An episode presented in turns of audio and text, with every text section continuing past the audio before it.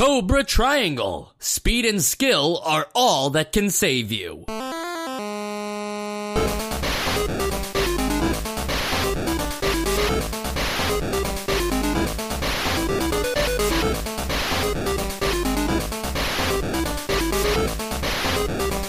And welcome to Nostalgia, a chronological exploration of every NES game released in North America. I'm Mike. I'm Sean.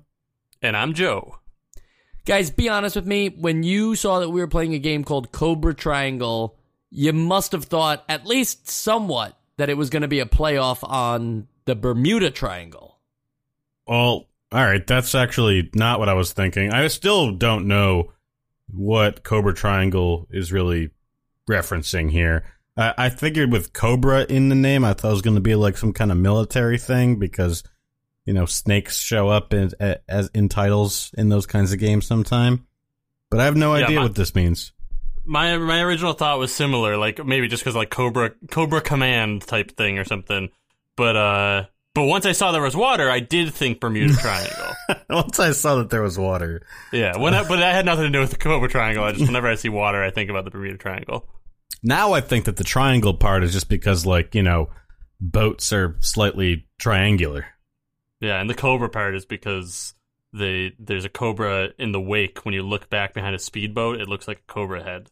Oh, that's that's fun. Is it not that, uh, like, are Cobra like a type of boats? Like, is that a possibility? I suppose. No. I don't No, know enough what I about said. boats. I don't know enough about boats. I'm not rich just enough to own one. I don't Joe know. is either. pretty No confident idea. about that, I have no idea. Oh. yeah, it's so, something about that. Um, just you know, maybe I, I just thought like, even if maybe your boat is the Cobra in this game, like for all we know, it's just nicknamed the Cobra, and the, the triangle part is like just a, uh, you know, it's a shape, just a fun shape reference. What's your favorite shape? It's just a reference to shapes, uh, you know, a Hexagon. sick reference. Yeah. Why does it feel like we're, we're done with the episode?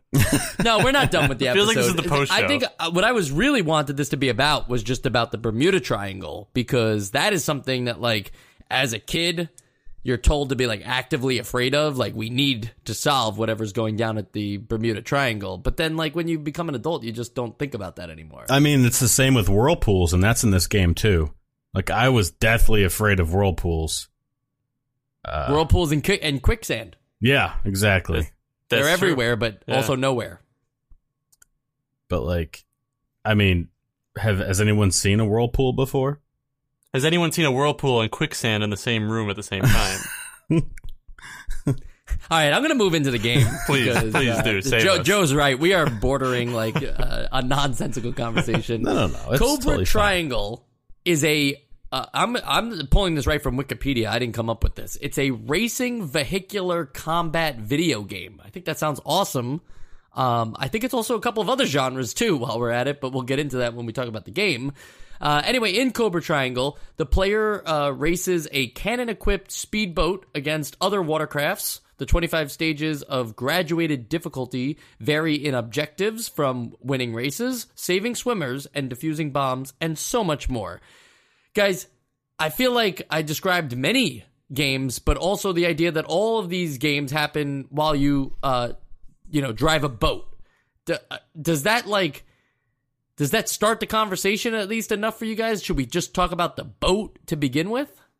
I think so because it, it is it's unexpected, you know, like like a speedboat. We haven't really had much with like a speedboat type game, you know, like this type of thing. I would usually feel like would be a, a helicopter or a, or a spaceship or a, a car or something. But uh, it's it's an interesting choice to make a speedboat, and I think it the way it controls sort of feels like a speedboat. So I think they they I think they had a nice match there. Yeah, so it, basically the game is RC Pro Am but on water. Um and yeah, the, the fact that they use the boat, I don't I have definitely have not played too many games in general, not even just in the realm of the NES, uh that your main form of movement is boat based. So uh it, it definitely gets points for uh how how unique the concept is. Um but it's not just a boat. Like like the like the Wikipedia says, it's uh, it's an armed boat. Uh, it has missiles and pew pews. but also between levels, like it just turns into a helicopter, which I think could have been explored in gameplay a bit. um, instead of just a way to get from pool to pool or whatever is happening here. Um, so I don't know that that's how I see it. Uh, I thought it was really funny that the the helicopter element of it really does look like even in the world of the game like like that was designed as like just utility to move the boat around it's like Yeah. instead of instead of hitching it to your trailer just use the little helicopter to get it into the water or just like cutting it to cutting to black and like assuming that okay now you're in a different place. It's like well we have to explain how the boat gets to this other body of water. Right. No everyone would be so confused if, if you don't see it go there. Yeah. Right. Never mind that the helicopter would eliminate most of the challenge in this game if you could just use it during sections like jumping over waterfalls and and uh, you know avoiding um, you know armed artillery. right. But you know, Joe, I want you to talk a, a little bit about how this particular boat, this uh, you know, we're going to call it the Cobra, uh, controls because uh, you know, as you mentioned, this is our first time we're dealing um, with a boat being the the main character, and obviously, like you know, the water itself plays a a, a large role in how you control this boat. So, uh, if you wouldn't mind, just talk a little bit about how it feels to be the Cobra. Yeah, well, well, right off the bat, I think that this is, you know, it's just this is one of those games that makes me think like, why can't more games get the feel of the way you control whatever your vehicle, your person, or whatever as as good as this as as this game did? Like this feels smooth. It, it's one to one. It never lags. It doesn't feel like you're trudging ever. If that makes any sense. So I think like right off the bat, I wanna I want to give my kudos to this game because I think this feels it's one of the few games that we've had that feels beyond the NES. You know, you it feels like you you know you get you get air off of ramps, you, you skip off of waves, you really have a, a lot of fluid motion in this, and and, and I think it, it works really nicely.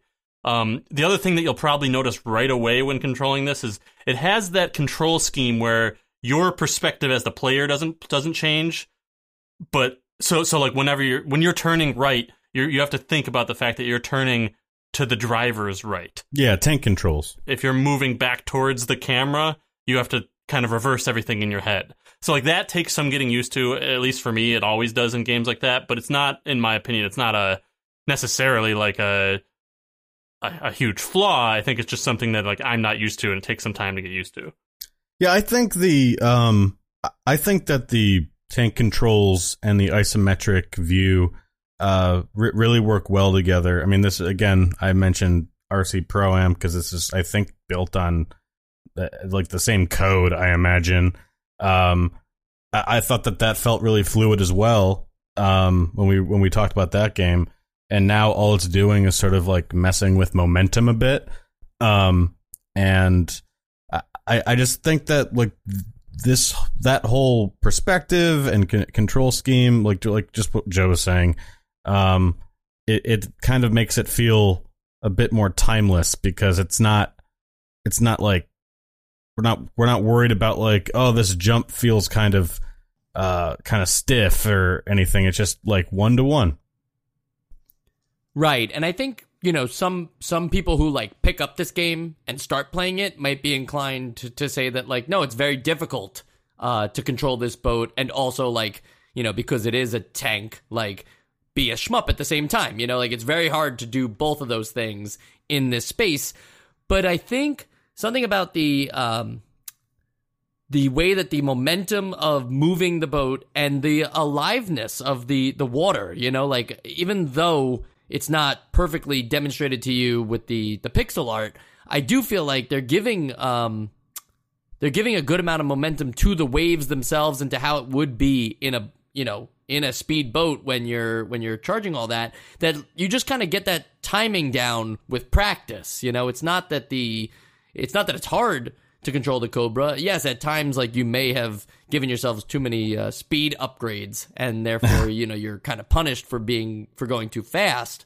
But i feel like overall just the control of the cobra and the um the way that they built the the physics, let's call it, uh, of how it moves in all of the water stages is one, it's consistent, which is nice, uh, but also two, it's it's something where you're rewarded for playing it more often and kind of like getting that timing down. I'm, I'm thinking specifically about uh, when you first get to like the obstacle course stages where there's like log flumes and stuff like that coming at you. That can be a very hard thing if you're just charging your way through those stages, right? Oh yeah, I mean, like, uh, th- there's a difference between um, the, a, game being difficult and a game just having poor controls making it difficult, and this is sort of that. This is an example of that where the it's it's almost for for me it was almost second nature controlling this vehicle but that does not mean that this game was easy in any way because of the way that the levels are designed. And sometimes I feel like they're designed kind of unfairly. But you're right, Mike. Like when you, if you do keep playing it, you will pick up on it, and it is those, um, those obstacle course levels, if we want to call it that, um, that were the biggest frustration inducer for me. Yeah, I think that I think as far as the as far as controlling the boat, I think it's difficult in the in the manner that they intended it to be difficult. You know, it's not difficult because of poor controls. It's difficult because they wanted it to be difficult. You know. Yeah, like you, you almost need a certain. It would just be too. Um, it wouldn't be interesting enough if the game just was like, yeah, that's the boat in it, and it just moves at uh, you know a same fluid speed that makes it easy to navigate around. Like I understand that that it does kind of need some kind of maneuverability challenge to make it interesting to be the boat. You know, you're not just on land in a in a car going in a straight line. You're in a body of water, uh, and that's why the you know the turning is really interesting with the boat here because I feel like even just the the pixel art for the turns sells it enough that I feel like uh, it's it's all happening not only very fluid but in a way that like is easy for my brain to digest like you know how I how I can avoid obstacles and how I can line myself up with uh, the ramps and the power ups and such. Yeah, I mean, can you imagine playing this game if uh, if like the controls were actually based on your perspective instead of the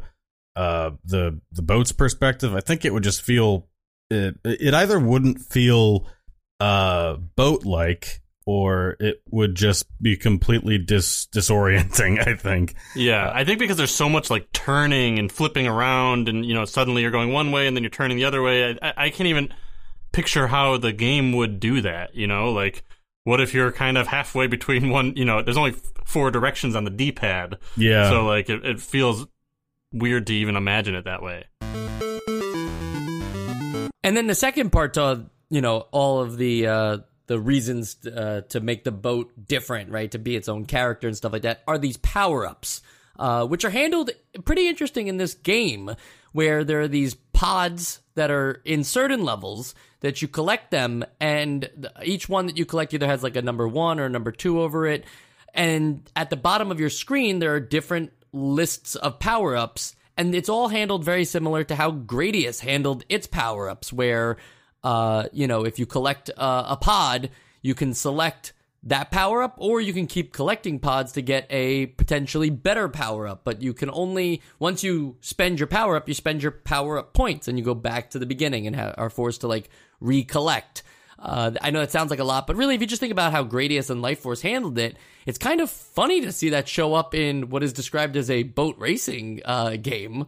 But I think it works here uh, you know, in like a the same reason why it worked in Gradius. You're given a, a, the challenge in your choice of like what you think you need uh, for the particular stage and also for upcoming stages, right? Like I think the first time I played through this game, I just wanted to be faster, and then I realized when I got to like the boss fights, I was like, I need to be stronger. Actually. Yeah, like I'll never take these things down. Um, so you know, you have to decide that stuff. What did you guys think about the you know not just the power ups in general, but specifically that um, that mirroring of the Gradius element to it.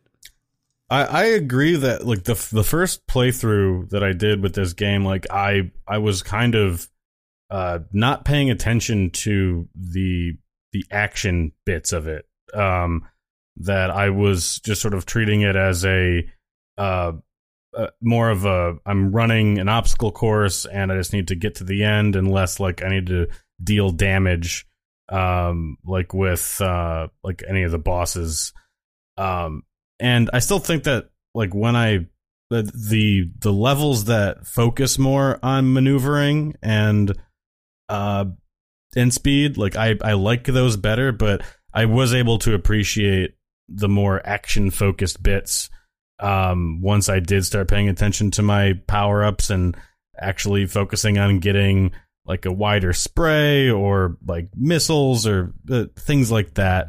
Uh, it was a it was a bit more fun when you it's more it's always more fun when you're when you're powerful. So um, it was a an aspect of the game that I di- I guess I didn't realize I was missing until I played it two or three times. Yeah, I, I actually was kind of the same way. I got to the so I got to like the second boss without really doing much upgrading of like my missiles and everything, and could not. I was like locked. I was like, okay, I, there's no way I'll ever get past this, and, and unless I play for a really long time.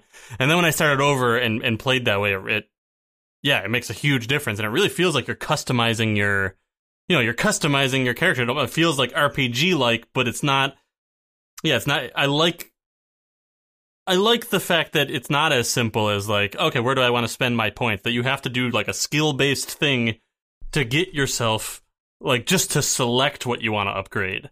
Then you upgrade it, then you got to do that again. It like kind of adds to the um to like how important those things feel and how like your appreciation of them after after spending like your spending your time and skill and effort to get them. Yeah, between what's going on if for the particular stage that you're in, because remember the objective keeps changing. So between that, the uh, collecting of the power ups and deciding your power ups, and then also the short burst nature of each individual level, there really is a, a, a frantic nature to the game, right? There's a lot going on um, when you're actually playing it, and then they give you kind of these these moments where it's like, okay, stage is over. Here's four seconds to like get it together, and then we're going into the next uh, new objective. Learn and adapt quickly. I think that the power ups, you know, make the whole game a lot more interesting. Uh, if you if you played, if you even tried to play without them, I think you just get something that is either uh, too hard or also just like takes away the the fun of it, right? Like I think having a, a boat that shoots like missiles and and shoots uh, in like eight different directions and has a force field like there's something cool and interesting about that. That's what gives some personality to this rare game. But i think the the way that you get the power-ups and i'm not suggesting that it needed to be like a based on score or something like that but the pods are only available in certain levels and they're given out kind of sparingly, other than a particular level that is just called collect the pods, you know, which which reoccurs. Uh, it's not like it's just one. that's game, like a bonus level, yeah. Yeah, it, it seems like a bonus level, but it's also like that's your only moment, and I feel like at that rate, like it should it should almost because of you know how like when you create a character in a game, and uh, I think we had this with uh, Nobunaga's ambition, where you are creating your character based on certain attributes, and then you get to a particular set of skills, and it's all of a sudden it's just like RNG decides what that is, and it's like, well, I don't like those results, so now I got to reset my whole character and make another one. I feel like the way that the power ups um, are given out in this game, it could be an early thing where it's like, well, I didn't collect enough of those pods, and I don't like my loadout, so I'm better off resetting than continuing and I'm I'm not saying like that they needed to make them easier to collect or anything, but they should have been something that could be acquired, um, you know, throughout the each of the stages. Now, I will mention the way that they handle power ups in this is a lot better than how Gradius does. If you die, you do keep all your power ups, which I think is a huge plus. Um, maybe that was like their trade off. Like you you won't be able to collect a lot of these but we're also not going to punish you for dying once. Like we're not going to strip you of every single power up that you have. So, you know, I, I guess I'm saying like, you know, maybe I'm talking myself out of it, but also like it was weird to see that like even in the first stage, you can go that entire thing without collecting a power up and then all of a sudden you're given a bunch and then there's two more stages where no power ups can possibly be collected. It just doesn't feel like they're putting as much emphasis on the power ups as say you need in this particular game. Yeah, I mean, I guess like one way that they could have done it was it's like score based, and that has like the added benefit of actually giving a reason to worry about score. Um, but uh, uh, unless they wanted to just do like more pickups, or just like that they're not always these uh, pods that are trailing um that they're trailing like the enemy boats or that they just sort of like littered across the map uh, I, I don't know how they could have done it to, to sort of balance it out but i do agree that it does feel uh kind of uh streaky uh where you can find them I, I don't I don't hate that it's that they're so scarce or like that they're only in those first because they're in the first two levels. At the first level, you can you can get one or two of them, and then the second level, I'm, I'm if I'm remembering correctly, the collect the pods I think is the second level. Whenever whenever the collect the pods is, you you can get a bunch of them, and I don't hate it as long as the player is aware that like that those are the two levels. You know, like I feel like the first time you play it, it's kind of frustrating because you're like, okay, well, I didn't know that I was gonna have to go six more levels before I was gonna be able to upgrade anything again. That's annoying.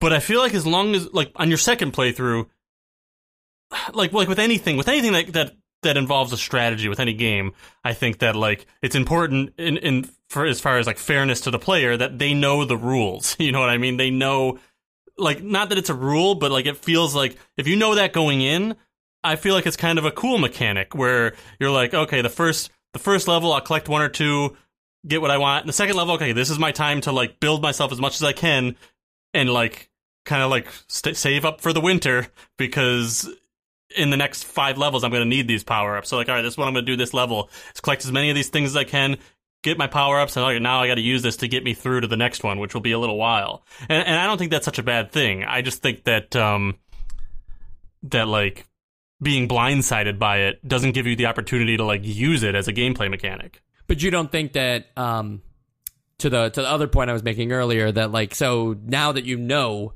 that it's available in the first two stages, um, if you don't perform well in those first two stages, you're just gonna reset, right? To make sure that you collect all the pods in the second stage so that you have a more well equipped boat going into I mean, I guess I see stages. that, and I, and I don't see the like, you know, it's it's hard to see the, like the incentive to not do that because it's so early in the game.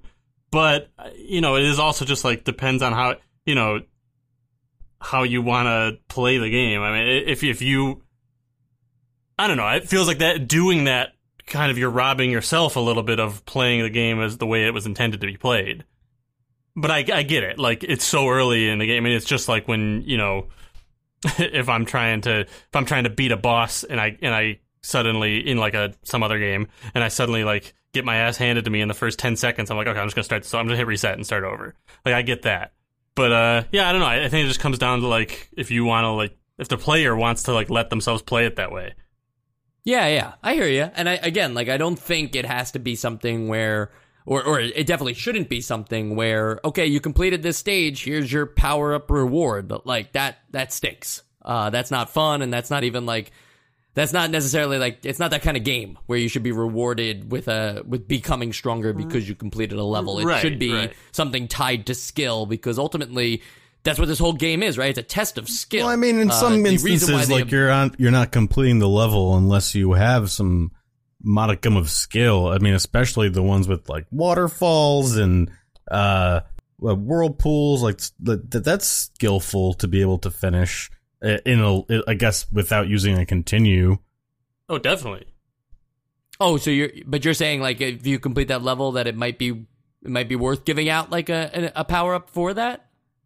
I mean, it it doesn't seem counterintuitive. I think that it's No, yeah, I'm not I'm not I really honestly I could go one way or the other with this. I guess what I what I'm thinking is is like because it's a it's a game of like you, you know, you're being tested by the objectives continuing to change and and by how much you know how little damage you can take and stuff like that that the power ups being tied to a additional bonus that you can collect is arguably like more uh it's more cohesive to what the game is setting up for you than handing you these power ups right like if they do it that way it's almost like the um the the test is is being is being levied by the game not by the player's skill Yeah, I- I suppose. I, I, I know what you're saying too, because I, I feel like I mean I'm not saying one way is better than the other, but I just feel like the way this game is is what it's trying to do is make it, you know, make it feel like you're.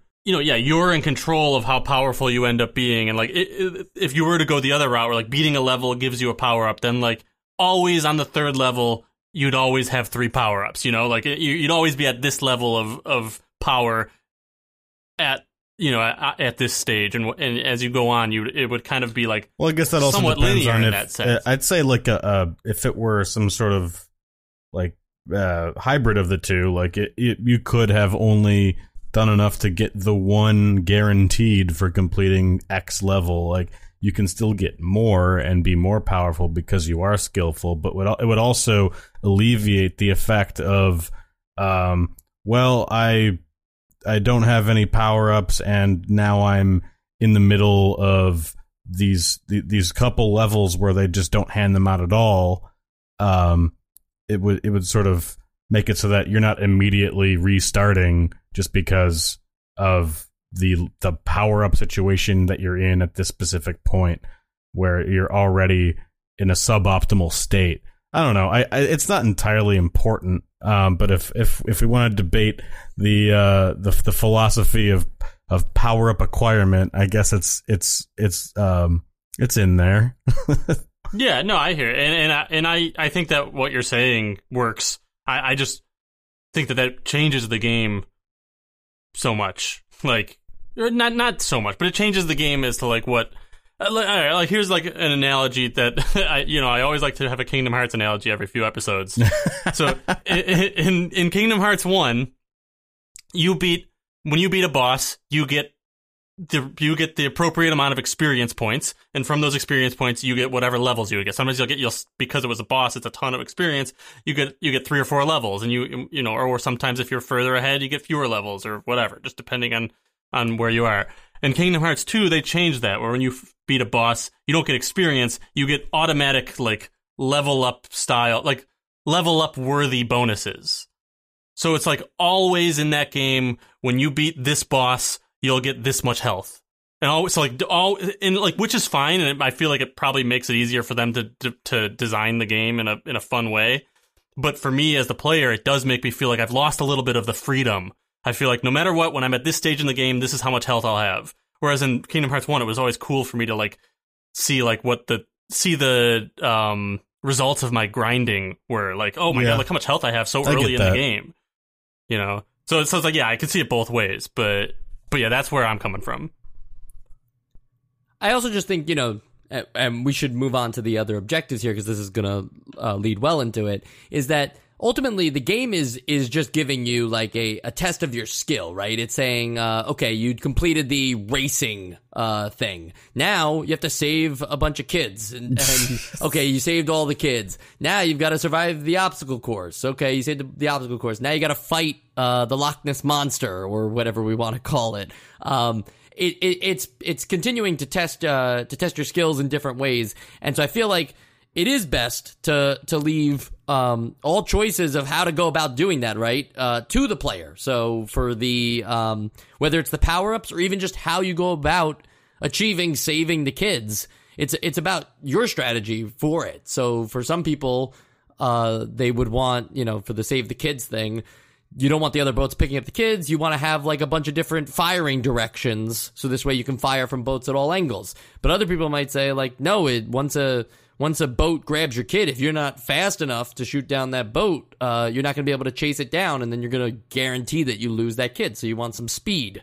Uh, I like that there's some freedom Yeah. in how you choose these things. I mean, my strategy with with the kids was just to uh, let all the other ones uh, get taken and just protect one kid. It's much easier to pro- protect one kid. That's a guy who doesn't give a shit about high scores. and shouldn't, and shouldn't. We have all said high scores don't matter. So I'm right there with you. You're playing. Um, And it's how I do it in real theory life. Right Yeah. there. Yeah, exactly.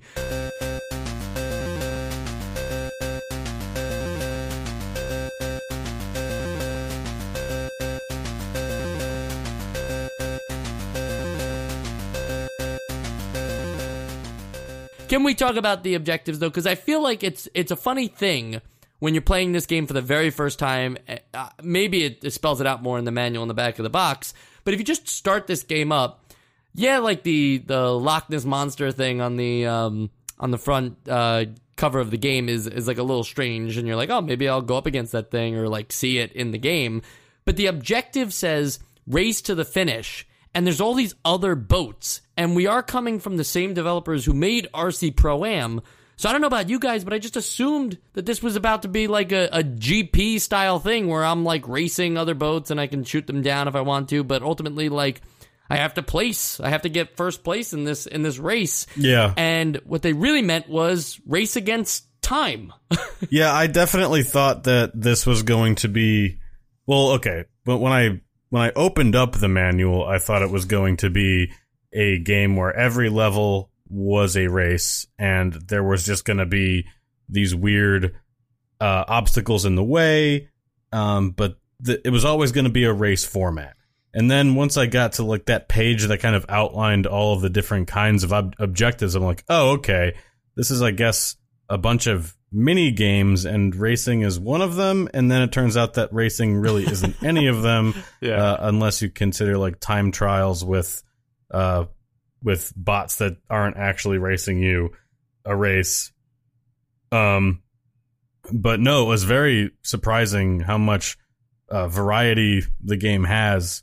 Um, but also, uh, I, I did feel a little um, uh, misled, especially yeah, because it starts. It starts the first level is the race, so you could you could go through the the first level of the game and not even understand what the rest of the game was going to be about. Yeah, it definitely was was misleading for me as well, but maybe not as much so because I didn't I knew less I didn't read the manual first. So I was just like booted it up and was like, "Oh, okay, a race." And I was like, "Oh, okay, it's not a race." But but in the in that first level, I did at, at first like still think I was racing the whole first level. I was like, "Got to get in front of that guy. He looks like he's the one in the lead." And then I get in front of him and I'm like, "Oh, there's three more people up there." That I keep going because people just keep spawning ahead of you because it doesn't matter. Um, but yeah, I was also pleasantly surprised i'll say when when like some of the other some most of the other games came up and i was like wow i was not expecting this i was not expecting to have to save a bunch of swimmers Yeah, and there's Children. A, there's They're like children. A fun, yeah, it does say save the children, right? i, I thought it said save the people I'm just trying to go with what you're saying. Yeah, well, you know, I, I like to think that they're children because uh, they can't swim, but no they swim they're swimming they're just getting kidnapped by other boats there you go. Uh, okay, so wait, here's the thing. Um, just to just to focus on the racing thing for one more moment. Uh, it- what's funny is is like there's so much going on in this particular game at any given moment between you having to worry about the control of your boat and then what's going on with the other boats and the turrets and the the quick turns that like that whole UI that's on the bottom. Like I knew it was there, but I wasn't really like looking at it that much or reading into it. And so I guess I just like assumed that it was keeping track of my place, but the thing that I thought was keeping track of my position was I guess how fast I'm going. Like that you have Oh, a speedometer. speedometer, yeah, that all. I'm not really sure what use that is in the game, but I guess it's like a neat it's very feature. janky. Uh, but I mean, that also sort of, I was in the same spot because we sort of had the same experience of our first playthrough where um, we weren't really paying attention to power ups. And so I, I saw stuff flashing, but it didn't really matter to me because I was just, again, focused on maneuvering. Um, so yeah, the fa- fire, speed, missile, and force, like th- they were there, but I wasn't really paying attention to them. Yeah, it's actually as far as the speedometer, I, I until right now I'd never really looked at that, and I just assumed from the way it's moving, I thought it was a compass. Now I'm looking at it, I see that it's there's numbers and not like north, south, east, west or anything. But I just thought I was looking at it uh, in the my peripherals. I thought that was a compass. And it's just funny because like, what would the compass do for you? Yeah, who cares? Who cares what the direction you're incentive of that? All right, let's move on uh, since we really want to talk about those uh, saving the children. Um, these particular stages, uh, I- I'm going to lump them together. So there's capture and there's save. So there's capture the mines and save the children, and they are kind of the same idea. In one, you are um, going into somebody else's little like squared off area and taking their mines from them and bringing them over to your area to blow up. And then the save one is like you have your squared off area, and other boats will try to come in and um and steal your children. and uh, you know, if if they leave the square, if they so much as leave the square, I believe like they are, or the vicinity of the square, they are counted as like gone. No, they can get. They have to get off screen. Yeah, Oh no, you could yeah, you can go get them, but I feel like you know, I felt like I saw a, a number of kids on my screen, but they were still like you know, maybe maybe I'm making this up in my head, but like I thought I was I thought I was guarding everybody, and I would always see like gradually like the number count down a little bit. Um, may, maybe Like, I know be- that you can go get them back, and like maybe it would add the number back. Right, right, right. It would add the number back, I think. That's what I'm saying is like if the boats can get the kids far enough away, but you still shoot them down, I feel like it might count them out. Like they do have to be in your square. No, they. So I'm looking at. I'm just looking at the playthrough right now. It looks like just from counting it here, it looks like they have to be actually right off the screen before they be before taken to the down. dungeons. Yeah. But uh, going to the going to the uh, the mine destroyer part of this, uh, like those levels, like this was. I wanted them to develop this more because I really liked the pursuit aspect of like you're being chased, and it's not like you're being chased and they're going to kill you. It's that they want to steal the thing you're dragging. And I, this is the the mode that I think I'd have a, uh, the most fun in if they just like develop this more um because i think like while the ai isn't the best and at certain points the uh the boats chasing you will get stuck on geometry um uh i i found this much more fun than uh trying to uh get the keep all of the children in the in the square or trying to jump over waterfalls or racing inanimate boats like this was um the, the the more the most fun I had in the game. Yeah, it was a good one. I, did- I, I did, you know, it was, it's one of those ones where I was like, wow, this is unexpected. We haven't really seen something like this on the NES. It's such a, like a, a classic type of, of competition. It's like almost like a capture the flag. Thing. Yeah. It, it I, I thought it worked really well. I will say though, I, I think that I thought a couple more of them, I would, I would personally, I would say were tied for me for like what I had the most enjoyment. But yeah, this is, this is up there for sure. And it's interesting too because the the mine component is something that if you if you even bring it to the destruction place, you can't hang around there either because it will blow up on you and cause you to take damage too. So there's um you know there's a protect it and and get it to the zone, but also don't like don't get burned by your own uh your own saving. Uh, Sean, you were talking about the geometry thing, and I think I know what you mean there. It is it is kind of upsetting to find out that the AI cannot figure out uh, turning, and so it doesn't matter really what speed. You can have zero speed uh, boo- or turbo boosts uh, available to you, and as long as you just zigzag your way back to the base where the mines will be blown up, those boats will not catch you without fail. They Yeah. cannot figure out um, the zigzag. Like they take the they take the path of most resistance, I suppose, uh, to get to you. Yeah, and I guess that's Yeah. why I mean that like it, it needed more development for it to be like I guess I could play more if if there was if that was a higher percentage of what this game was and they also, you know, thought about it a bit more, like I would be very happy.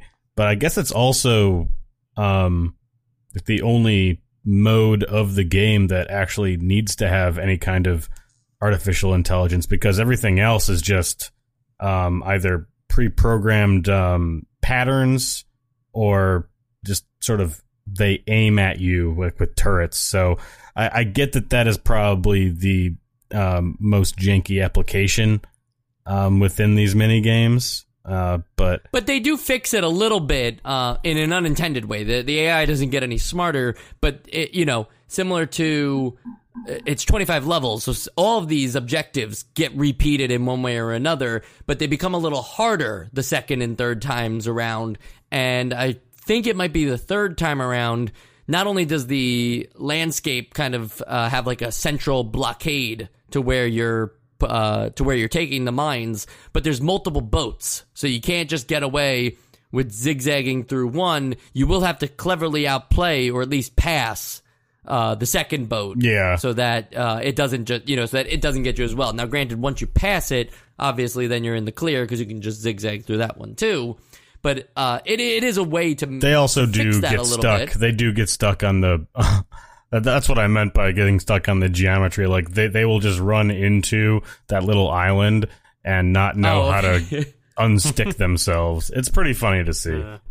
But Also, they they add eventually they add like a whirlpool and and stuff that's like Yeah. moving. So you have to like think about you know you can't just blindly zigzag anymore. You have to like think about well I, I might have to go straight for a minute and then it might catch up to me. Mm-hmm. Also, maybe I'm just bad at this, but I, I still felt like even though I knew the zigzag thing, also still felt like I was like you know it would it would freak me out when something was coming up right behind me. I was like still like on the edge of my seat and you know it still felt like a challenge to me.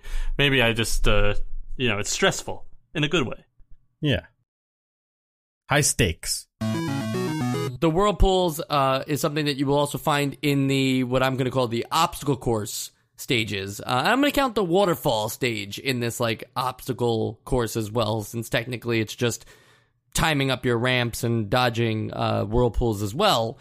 There, these stages, arguably the most difficult in the game. I don't know if you guys would agree with me I on that definitely agree. the the difference here all of a sudden becomes that a game that was based around you know shooting targets or shooting um, enemies and racing against time now encourages neither. Uh, it, it's bad to go really fast because you'll be hit by the obstacles, but also you cannot shoot these obstacles down. Um, the the the logs in your way are not destructible. You have to figure out another way to get around them. And it's not just the logs, of course. Even in, in later levels, it's like icebergs and stuff like that. But like the idea that you really just have to make sure that you complete uh, the this course without taking so much damage that you lose all your lives It seems simple and straightforward.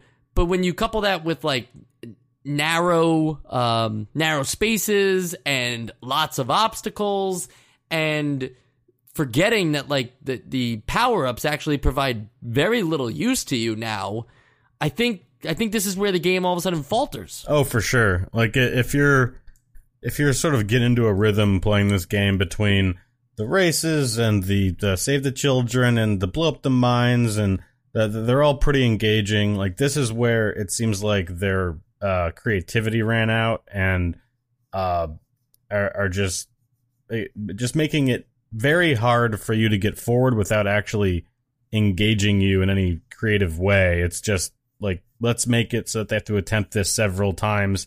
That's really hard to time it because you're so zoomed in. You can't actually uh, line up with uh, or, or get a get a feel for the speed that the ramps are going, and it it it's uh it removes so much of what makes this game interesting.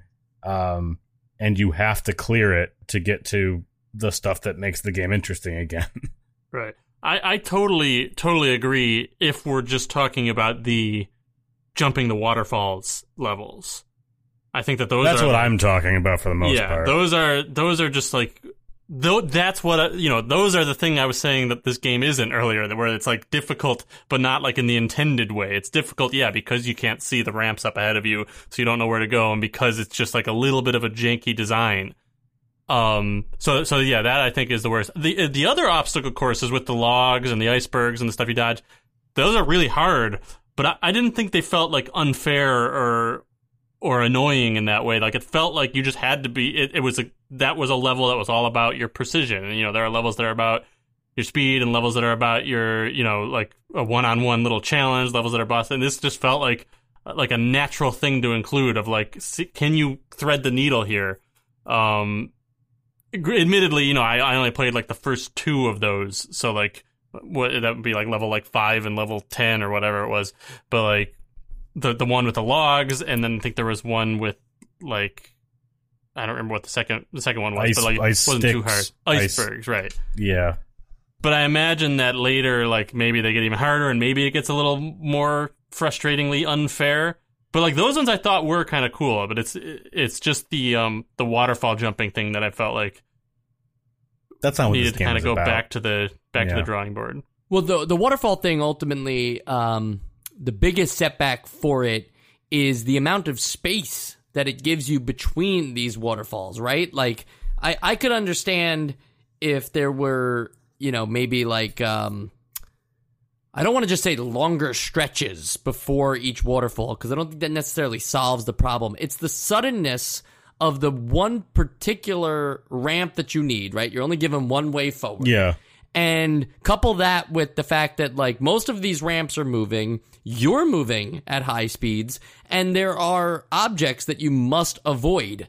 And none of your power ups, right, can save you. Now, I'm not saying they they needed to use the original power ups here to the like game help needs you to zoom out for this to be like like even fun. Like it's doable. Absolutely. It's doable. I guess you could play it enough times that you get you get the rhythm and like the harmonics of all the shit that's moving and just know where you'll have to be at that very moment. But that's not fun. Like that's that's just memorization if that's even how it works.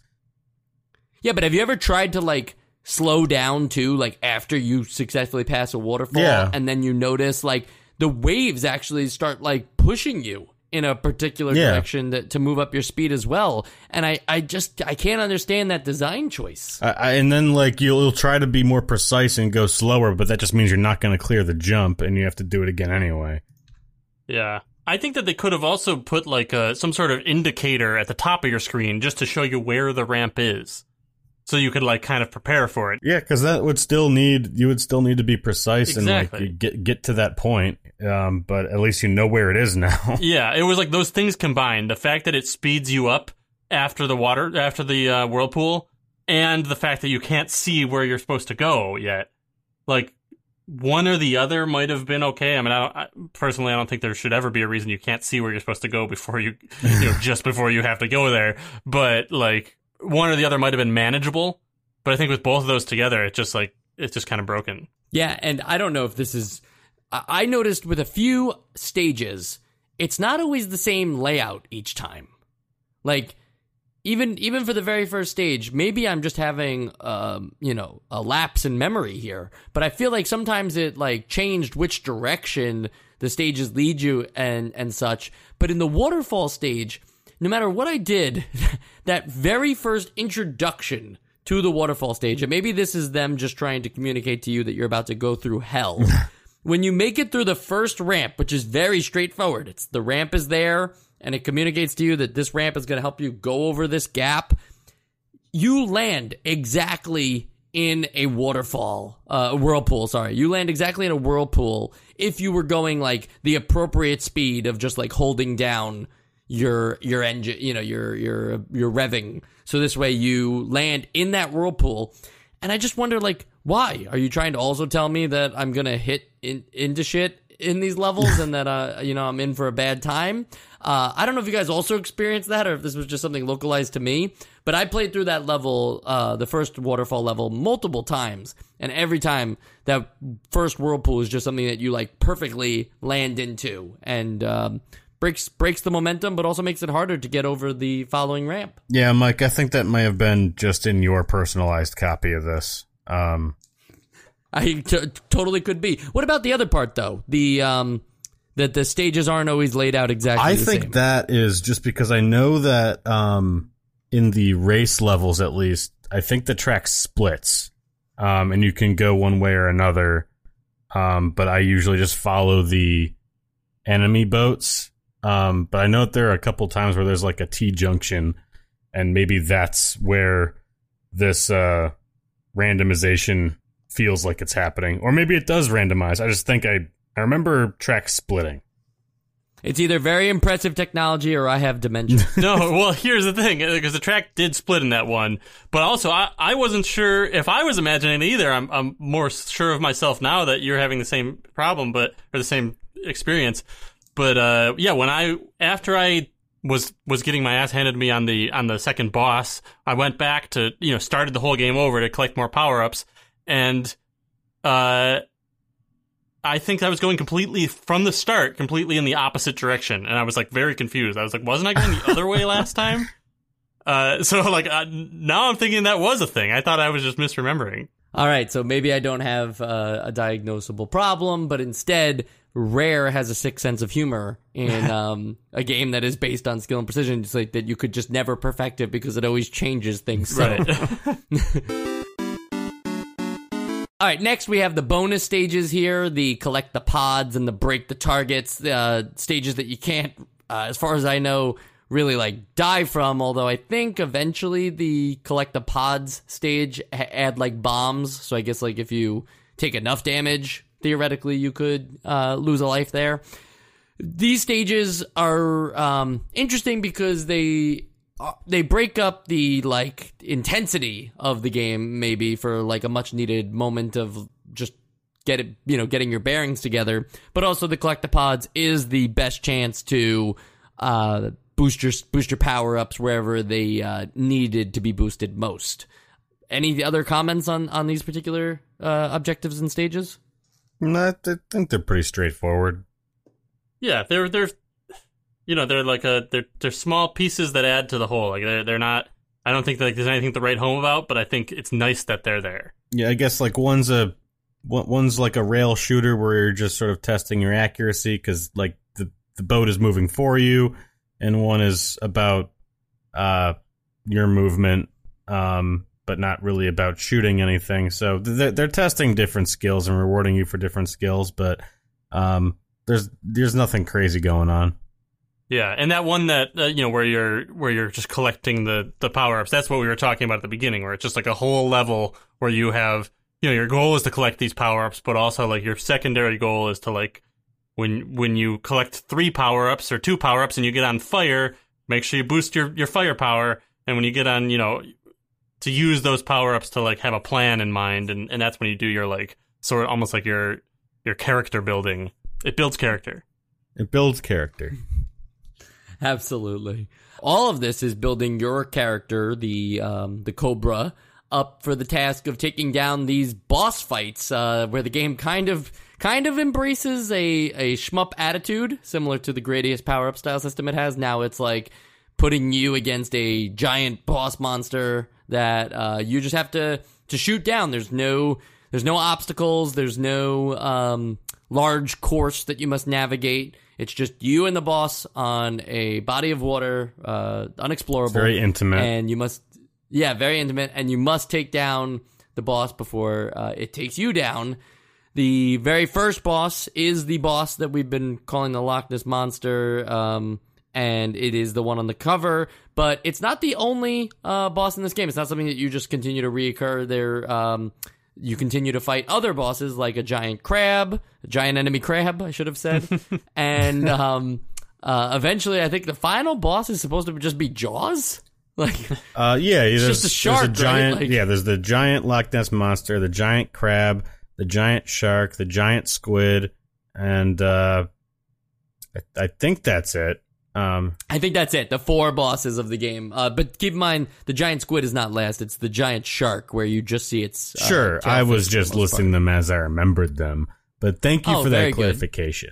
Um, But okay, so it, it's kind of like a shmup, right? But they didn't fully embrace this. They could have. They could have done a little more to embrace. Um, the, you know, like how we're used to dealing with shmup boss fights, right? Like they could have leaned into that a little more. I think, like, yes, the boat maneuvering makes it a little more interesting because uh, you know you have to like twist and turn more, but the space is so limited that you have that ultimately, like, if you if you just twist and turn too much with your boat ar- around the boss, right, like navigating your way around it, you're ultimately just going to wind up running into yeah, it too. I mean that was my opinion on these. Like, there's there's not enough room uh, in, in these levels to really do much of anything. Like, I guess you could like you really you're just trying to move back and forth to avoid attacks, which I guess is any boss of in any game. But I think like if if you were able to scroll away and like it, it was just like twice the size of what it was and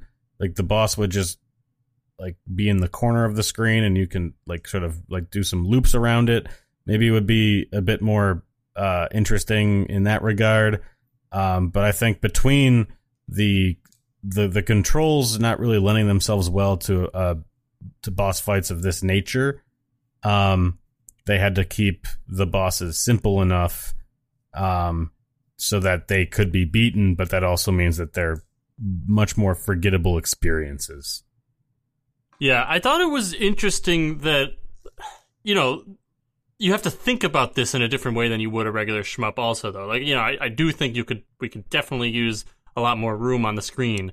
But other than that, you also have to think about the fact that like because of the nature of these controls, you have to orient your your boat to in the direction you want to go at any Yeah. time. You can't just quickly dodge to the left. You have to turn to the left like you're actually driving a boat. You can't back up away from something. If if, if a shot is coming at you, you can't just quickly dodge it. You almost have to be like doing circles the whole time. You know, to just constantly be like moving if you want to be able to move away and not run into the sides of the screen which I think made it a little more frustrating, but also, you know, I think added an appropriate challenge to to some extent, where it's like, hey, here's a shmup, but you're in a boat, so you have to play it like you're in a boat.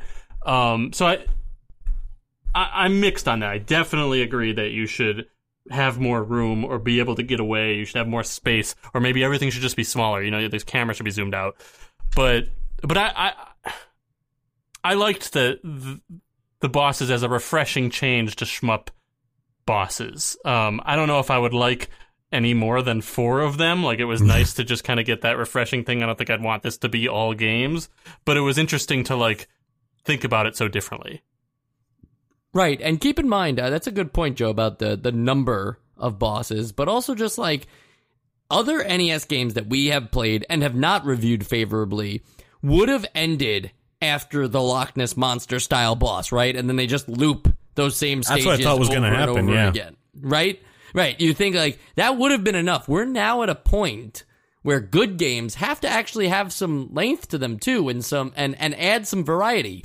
So it's interesting that like after you complete the boss, one, you haven't even seen all the possible stages, uh, all the different layouts of objectives, but also that like they're going to repeat objectives, but make sure that they uh, change the scenery and make them a little tougher and add extra obstacles and stuff. I I I, I applaud that.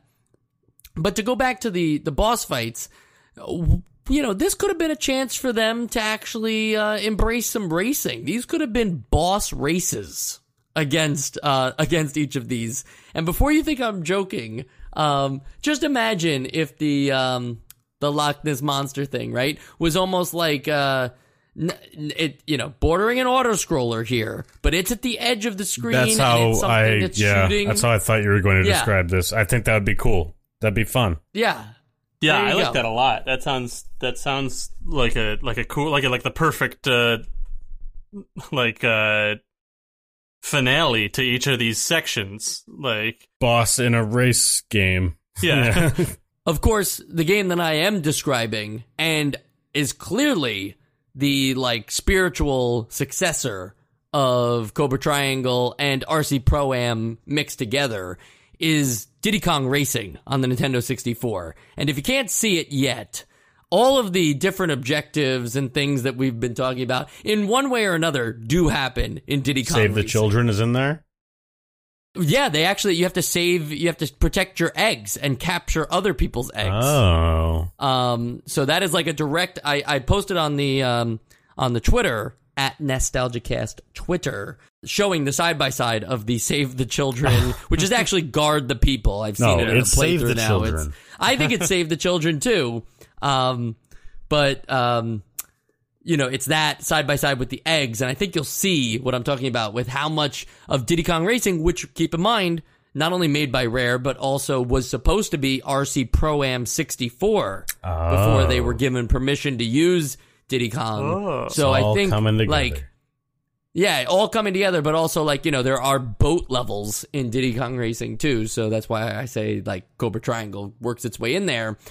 But uh, you know, it has boss fights, it has uh, obstacles uh, very similar to the obstacles that you see here in the, in in their boat races.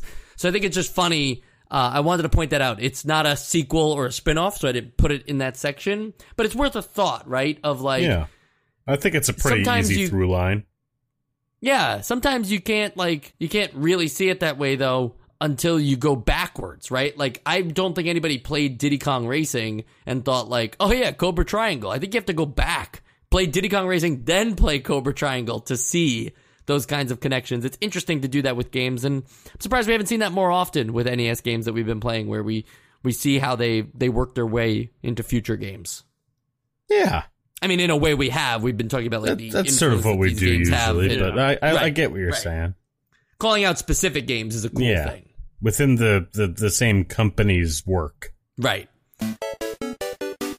for the real sequels and spin-off section, there there were no Cobra Triangle sequels, but if you want to play Cobra Triangle and don't have an NES handy, it is in the uh, that rare replay package that uh, recently came out like two or three years ago. Uh, that has like thirty of Rare's games on it. Cobra Triangle was included. And I thought that was neat because this is not a game that I hear talked about too much when uh, people talk about the Rare gameography.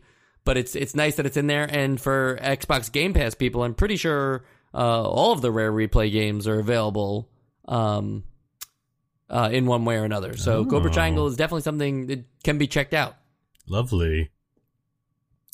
Now we've been talking and breaking down Cobra Triangle uh, for a while now, and we've broken down literally everything I think the game has to offer. So we might as well give our final verdicts in a little thing we call the essential games list.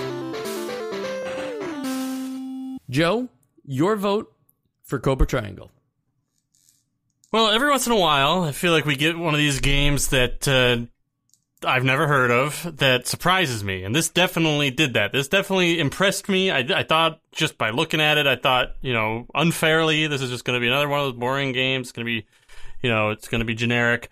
This really impressed me. I thought it was really cool. I thought it did, uh, it, it did a lot of variety. It has like, I mean, it, it's polished. We didn't really talk about like the graphics, but it's it's like clean and also textured. Very clean. Which like I feel like it's you, you we usually only get one or the other, like a lot of texture because they're going for realism, but it looks terrible, or it's very clean but very simple. And this has kind of got like the best of both worlds.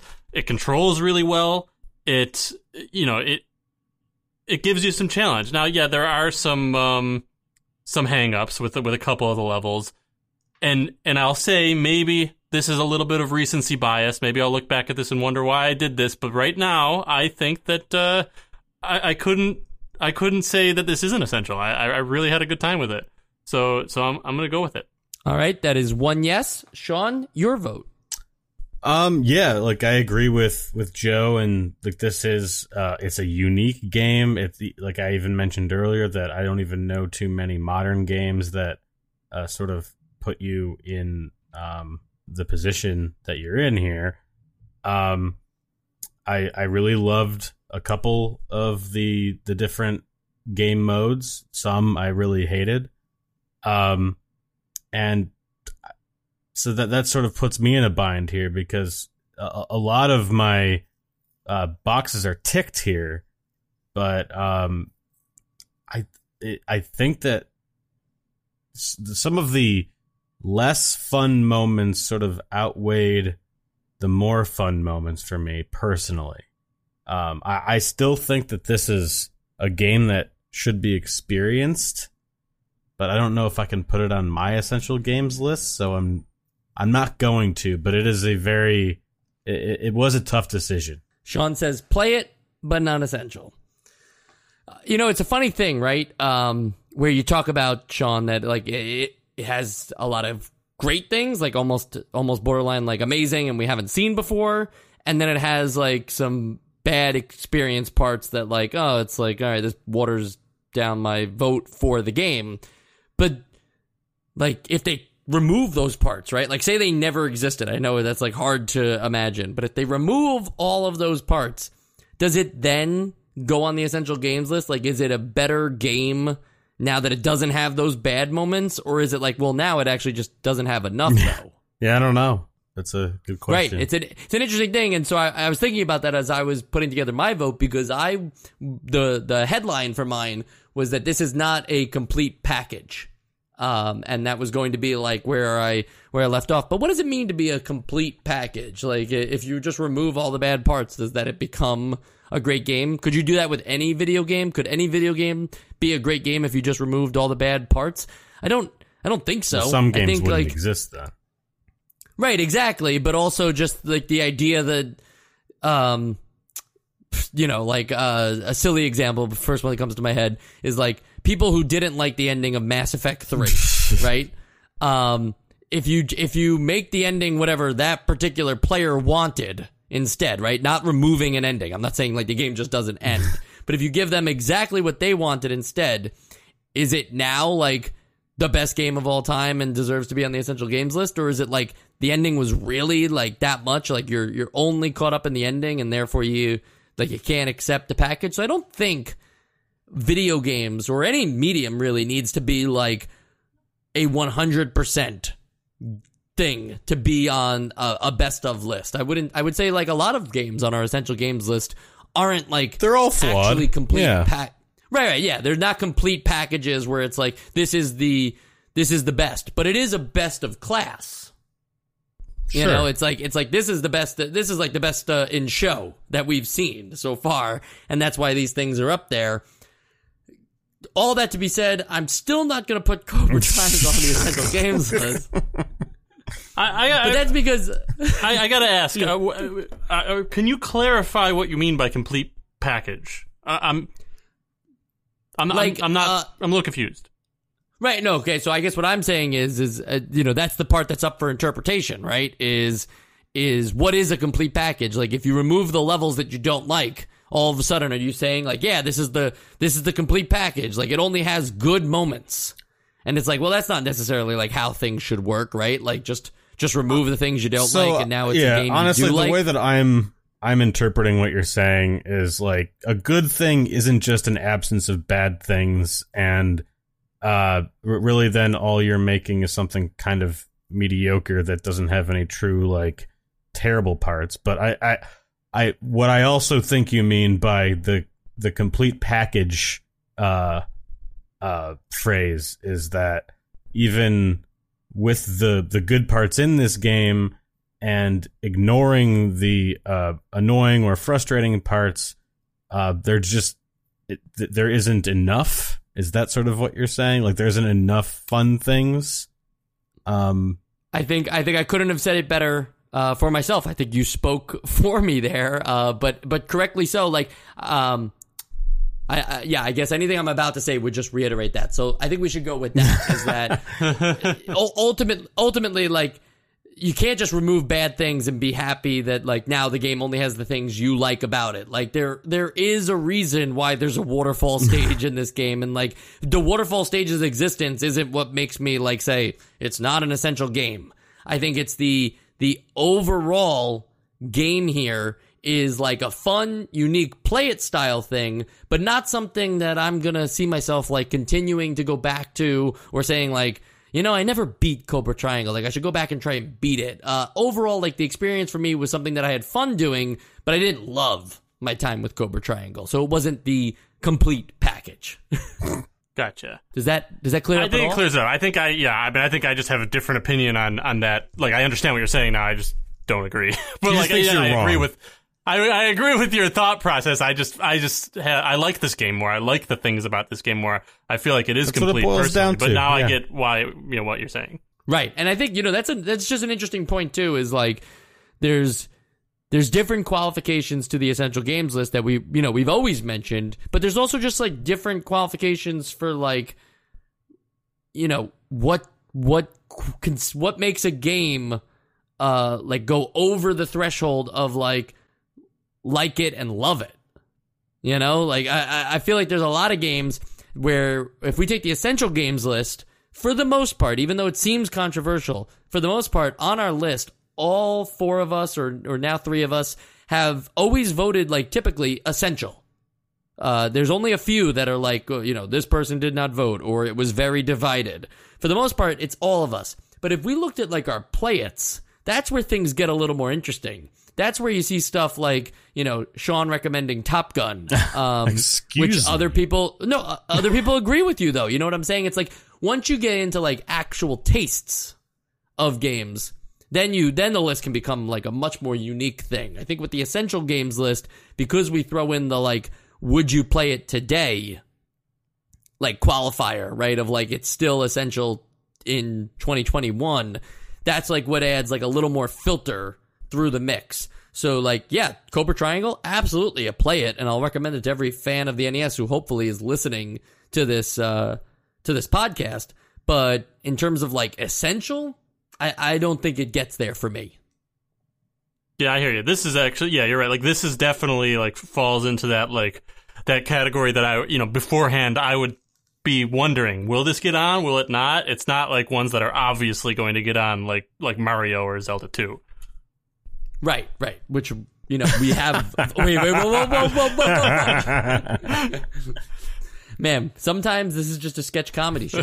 right, right. Sometimes the opening of the episode sounds like the ending. Guys, be honest with me. When you saw that we were playing a game called Cobra Triangle, you must have thought, at least somewhat, that it was going to be a playoff on the Bermuda Triangle. Well, all right, that's actually not what I was thinking. I still don't know what Cobra Triangle is really referencing here.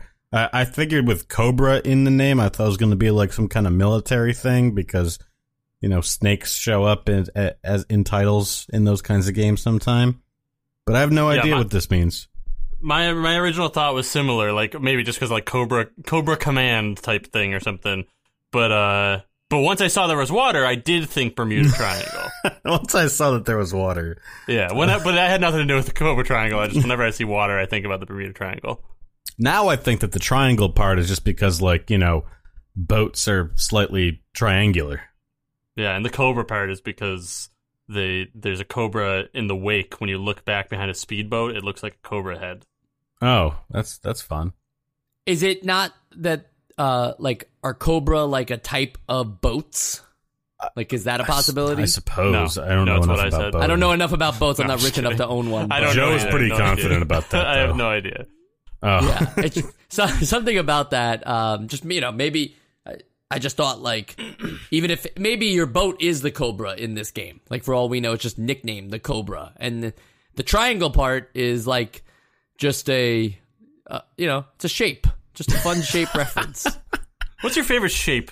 It's just a reference to shapes, like you know, a Hexagon. sick reference. Yeah. Why does it feel like we're, we're done with the episode? No, we're not done with the episode. Feels like this is the post I think uh, what I was really wanted this to be about was just about the Bermuda Triangle because that is something that, like, as a kid, you're told to be like actively afraid of. Like, we need to solve whatever's going down at the Bermuda Triangle. But then, like, when you become an adult, you just don't think about that anymore. I mean, it's the same with whirlpools, and that's in this game too. Like I was deathly afraid of whirlpools. Uh, Whirlpools and, qui- and quicksand. yeah, exactly. That's They're true. everywhere, but Yeah. also nowhere. But like, I mean, have has anyone seen a whirlpool before? Has anyone seen a whirlpool and quicksand in the same room at the same time?